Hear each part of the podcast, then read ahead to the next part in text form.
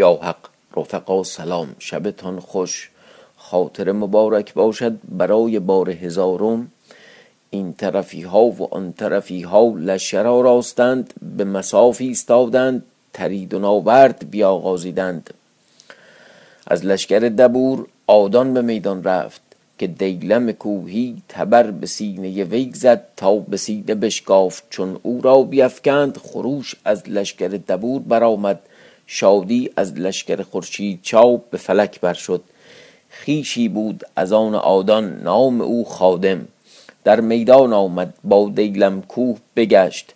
دیلم کوه او را نیز بیفکند دیگری بیامد کشته شد تا هشت مرد را بیفکند. کس در میدان نمی آمد که ناگاه برادر عباس که برادر دبور بود عباس کجا بود؟ این کی شد؟ حالا خیلی هم سخت نگیریم دیگه عباس هم میشه دیگه. خب ناگاه برادر عباس که برادر دبور بود البته برادر عباس برادر دبور خب میشه برادر دبور دیگه. نام او قفاف زرین کلا. این که قفاف رفیق, خودمونه. از در میدان جهانی پیش دیلمکو آمد. او نیز مردی بلند بالا بود. دوازده گز بالا داشت ماشاءالله. دیلمکو در پیش وی حقیر بود. براسید با خود گفت بازگردم اما به نامردی معروف شوم. تا جاودان گویند دیلمکو از شخصی بترسید و از میدان بازگشت. و اگر با این درآویزم کشته شوم. آخر نام نیک بهتر که روز مرگ در میدان نتوان بودن. این بگفت و با وی درآویخت و به نیزه بسیار بکوشیدند. کس مزفر نشد. دست بزدند و تیغ ها برکشیدند. درقه ها در سر آوردند. تیغ در سر یکدیگر نهادند. خورشید چاپ بر جان دیلمکو بترسید. روز افسون پیش سمک ایستاده بود.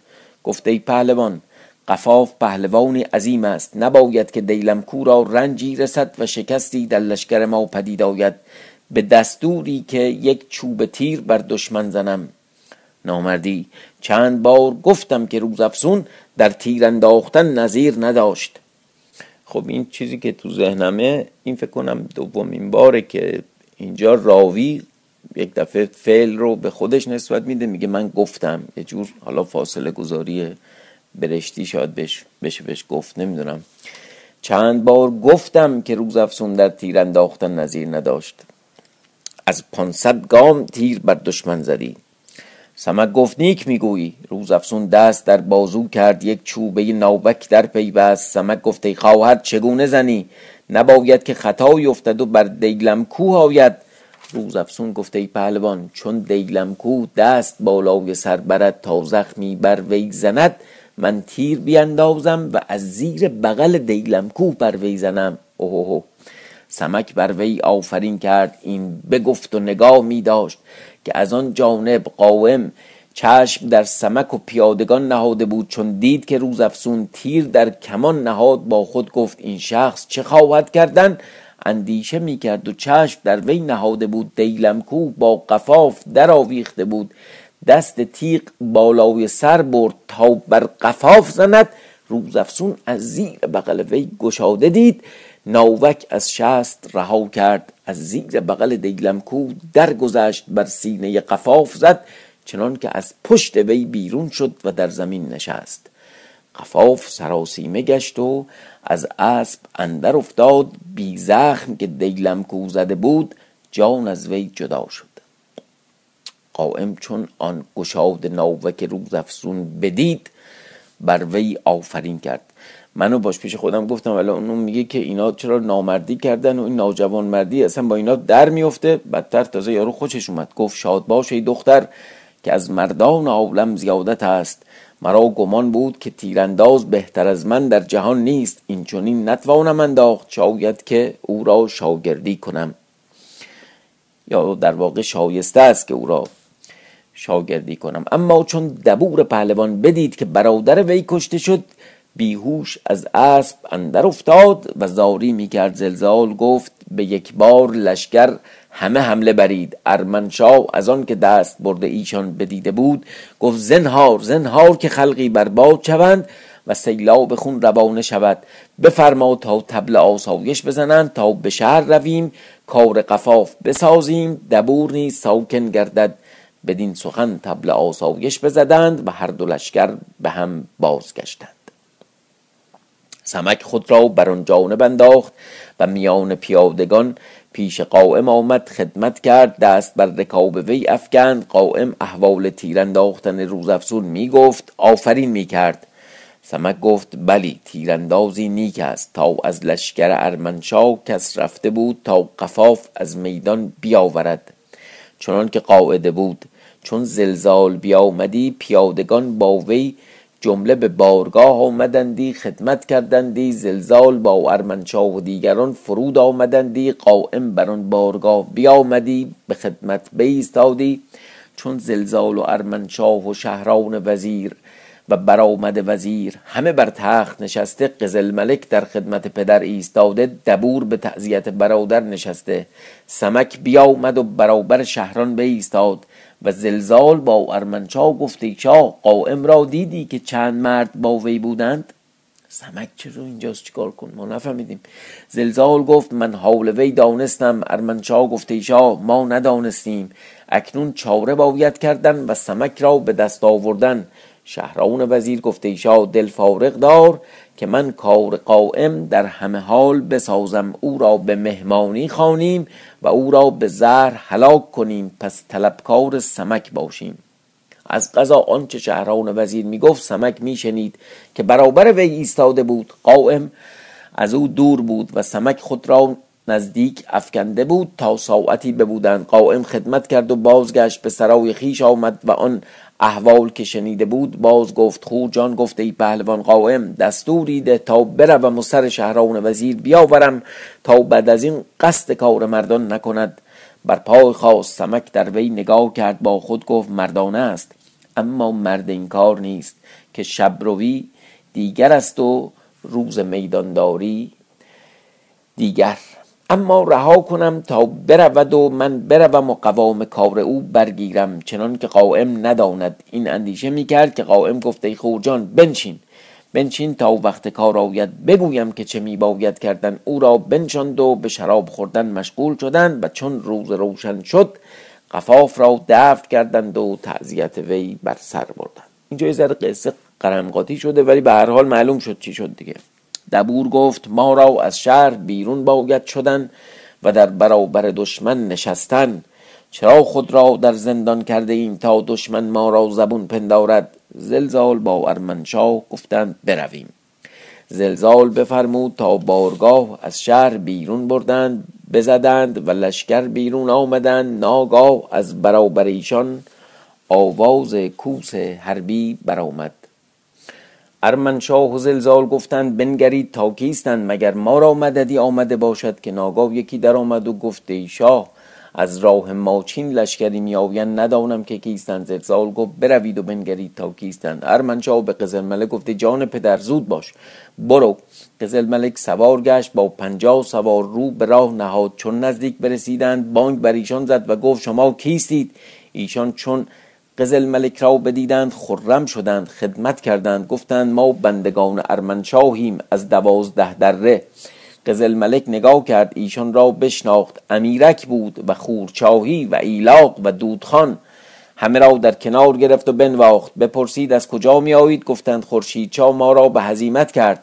و ما به دوازده دره رفتیم چون خورشید چا فقفور چین را به چین باز فرستاد ما را خبر آوردند برخواستیم و برفتیم و راه بر فقفور بگرفتیم و لشکری بسیار بکشتیم فقفور را اسیر آوردیم. عجب!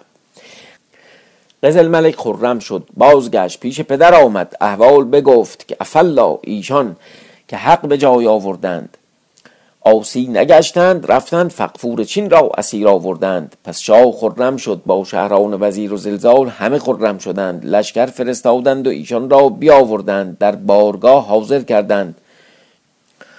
شاه فقفور را بیاوردند و پیش ارمنشاه بداشتند. ارمنشاه گفته فقفور خود را چون می‌بینی؟ که هر که بد کند بد بیند. خورشیدچا را بداشی تا قصد خاندان من کرد و مرا از خانمان و پادشاهی برآورد و زن و فرزند رفت و گنج پدر پدران برباد شد. همه سبب تو بودی.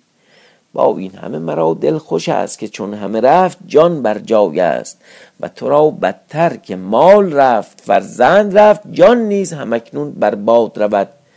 چون بدکرداری مکافات بازبینی. که این همه فتنه و شور در جهان تو پراکنده کرده ای فخفور گفت پادشاهان را سرزنش نکنند مرا بکش و تعنی زبان مزن. سعادت خورشید چا باد که عوض خون من باز کند. قزل ملک تند گشت بیامد و پای بر سر فقفور زد چنان که بشکست و خون به رخساره وی فرود آمد. این مصداق یک بچه لوس نونور ژن خوبه که از این حرکت های زشت می‌کنه. فقفور گفته شاهزاده بستگان را تازیانه می‌زنی؟ در میدان میبایست زدن. شهران وزیر گفته شاه چاره دانم و آن چاره نیک است. ما را رسولی باید فرستادن پیش خورشید چا و این احوال با وی بگفتن که شاه فقفور را ما داریم. اکنون اگر خواهی که او را به تو باز دهیم تو ملک موچین به ما بازده و این کینه از میان بردار تا چنان که بودیم باشیم. چون این بشنود البته فقفور باز ستاند. ارمنچا گفت نیکو گفتی اما تو را بدین کار به باید رفتن تا هرچه باید گفتن بگویی و جواب باز آوری.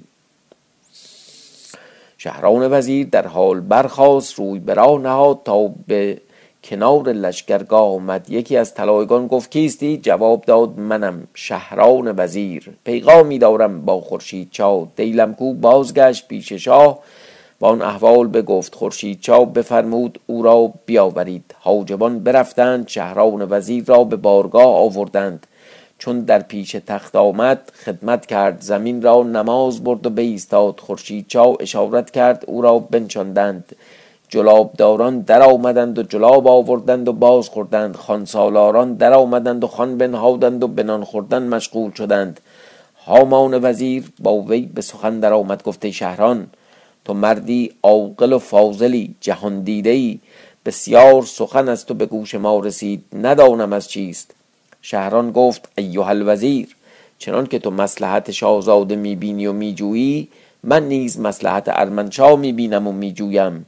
اگرچه به مراد بر نمی آید می گفتند و مجلس بعض می آراستند و شراب در دادن گرفتند تا هامان جام به شهران وزیر داد. شهران گفت من شراب نخواهم خوردن. هامان وزیر گفته شهران تو مردی بزرگ و در خدمت چنین پادشاهان حاضر. شراب نخوردن چه معنی دارد؟ اگر شراب خوری و اگر نخوری شاه چه سود و زیان دارد؟ یا پیغامی که داری فوت خواهد شد؟ تا نگویی جواب نخواهی شنید. تو چون نادانان مباش که گویند ما هیچ نخوریم تا پیغام نشنویم. شهران هیچ نگفت و شراب باز خورد. خورشید چاو گفته شهران بگو تا چه پیغام داری؟ یا نامه چیست؟ شهران وزیر بر پای خواست خدمت کرد گفت ای بزرگوار شاه بدان آگاه باش که ارمنشاه می‌گوید که مدتی است تا تیغ کین در نیام نشد بی که ما را با هم کینه ای بود. و دیگر ولایت تو حلب است و از این ولایت کم نیست. و دیگر این همه جنگ این همه جنگ ما از برای فقفور چین بود که چندین هزار خلایق در زیر خاک رفتند. اکنون بدان که لشکری از ما قایب بودند راه بر شاه فقفور بگرفتند. او را در بند آوردند و به ما رسانیدند. اکنون اگر خواهیم او را به تو رسانیم دست از ولایت ماچین بدار و این کینه از میان بردار و اگر خواهی که به ولایت خیش روی تو دانی. و اگر هم در این ولایت می باش تا تو را چون چشم خیش عزیز داریم. و اگر شهر فخفور خواهی تو دانی. حکم تو را باشد.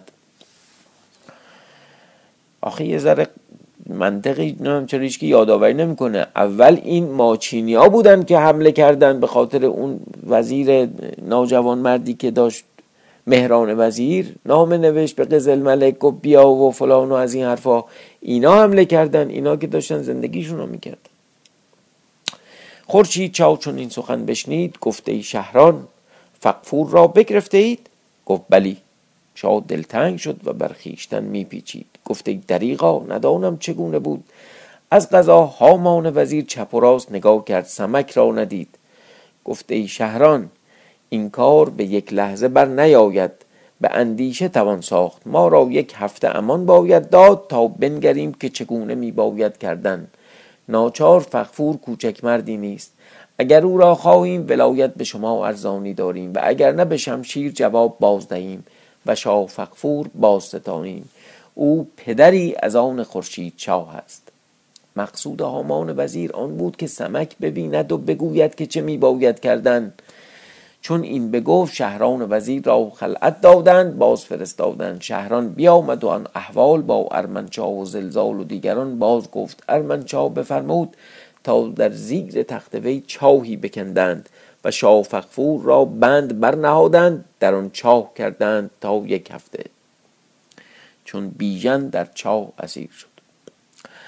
اما از آن جانب چون شهران وزیر بیامد و خورشید شاه طلب سمک کرد ندید فرو ماند که روز افسون گفته شاه سمک در شهر است به سرای قائم اگر دستوری باشد من بنده بروم او را آگاهی دهم. این بگفت رو به شهر. روی به شهر نهاد تا به سرای قائم آمد. ایاران نشسته بودند شراب میخوردند. روز افسون در آمد و خدمت کرد. سمک برخاست. قائم نیز به پای برآمد. همگنان برخواستند قائم او را در کنار گرفت. پیش خود بنشاند و خود بایستاد و قده شراب در دست گرفت و شادی برادری او باز خورد بدان تیراندازی که او کرده بود همه یاران برخواستند خدمت کردند نصار فراوان ریختند. روز افسون بنشست. سمک احوال پرسید که شاه چگونه است؟ تو چه کار آمده ای؟